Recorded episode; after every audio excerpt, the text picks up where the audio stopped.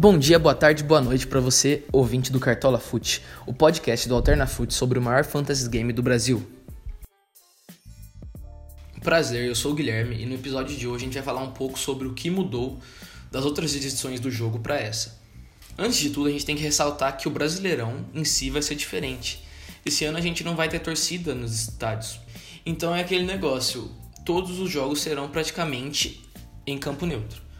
Então não vai ter mais aquela coisa, ah, eu vou escalar o goleiro do Bahia porque vai jogar em casa e não deve tomar gol. Não é mais assim, a gente vai ter que pensar no confronto mesmo.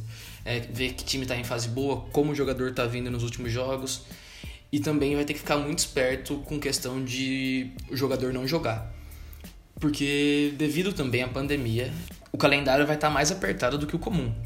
Então, pode acontecer muitas vezes de, por exemplo, Daniel Alves, que é um jogador de São Paulo, veterano de muita qualidade técnica, que provavelmente iria aparecer em muitos times, ele pode não jogar, porque é um jogador veterano que talvez não aguente esse ritmo forte de jogos. Então, é uma coisa para ficar esperto.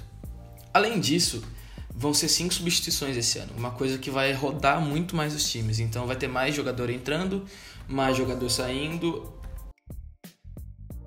a mudança talvez a mais considerável mesmo no jogo em si são as mudanças nos scouts. Antigamente, quem fazia a contagem dos pontos era uma própria agência do Cartola mesmo, da Globo, né? Só que esse ano eles contrataram a Footstats, uma empresa específica disso. Então mudaram alguns critérios, mudaram pontuações, mudaram várias coisas. A primeira delas é a das defesas difíceis, aquela lá que dava ponto demais para goleiro. Ela valia 3 pontos a partir desse ano ela vai valer 4 pontos. Mas aí você pensa, nossa, vai ter muita pontuação de goleiro. Não é bem assim. Porque a própria agência já prometeu ser mais criteriosa, ser mais dura quando for pegar se vai ser uma defesa difícil ou vai entrar como uma finalização defendida só para o atacante, o goleiro não ganha nada.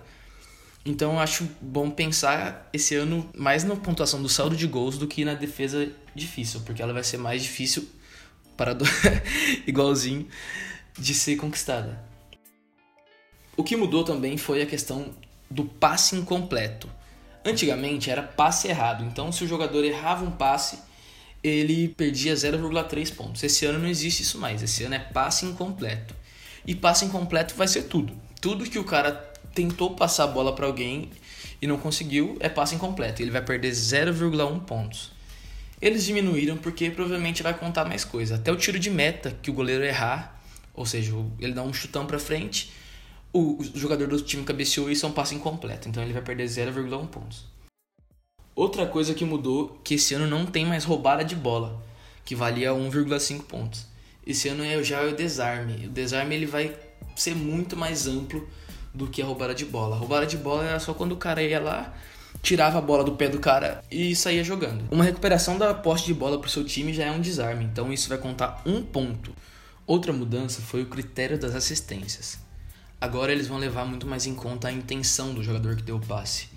Por exemplo, se ele passou a bola mirando um jogador dentro da área e nesse meio do caminho a bola desvia em um jogador do seu próprio time e cai pro jogador dentro da área, ele faz o gol, a assistência vai ser para quem deu o primeiro passe, para quem teve a intenção de realizar a jogada.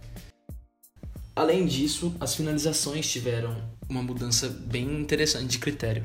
Se o jogador do seu time, o atacante, chuta a bola, o goleiro defende, resvala e a bola bate na trave, antigamente ela era contada como finalização defendida e isso valia 1,2 pontos. Agora ela contará como finalização na trave, então será 3 pontos. Outra mudança bastante interessante é na finalização defendida.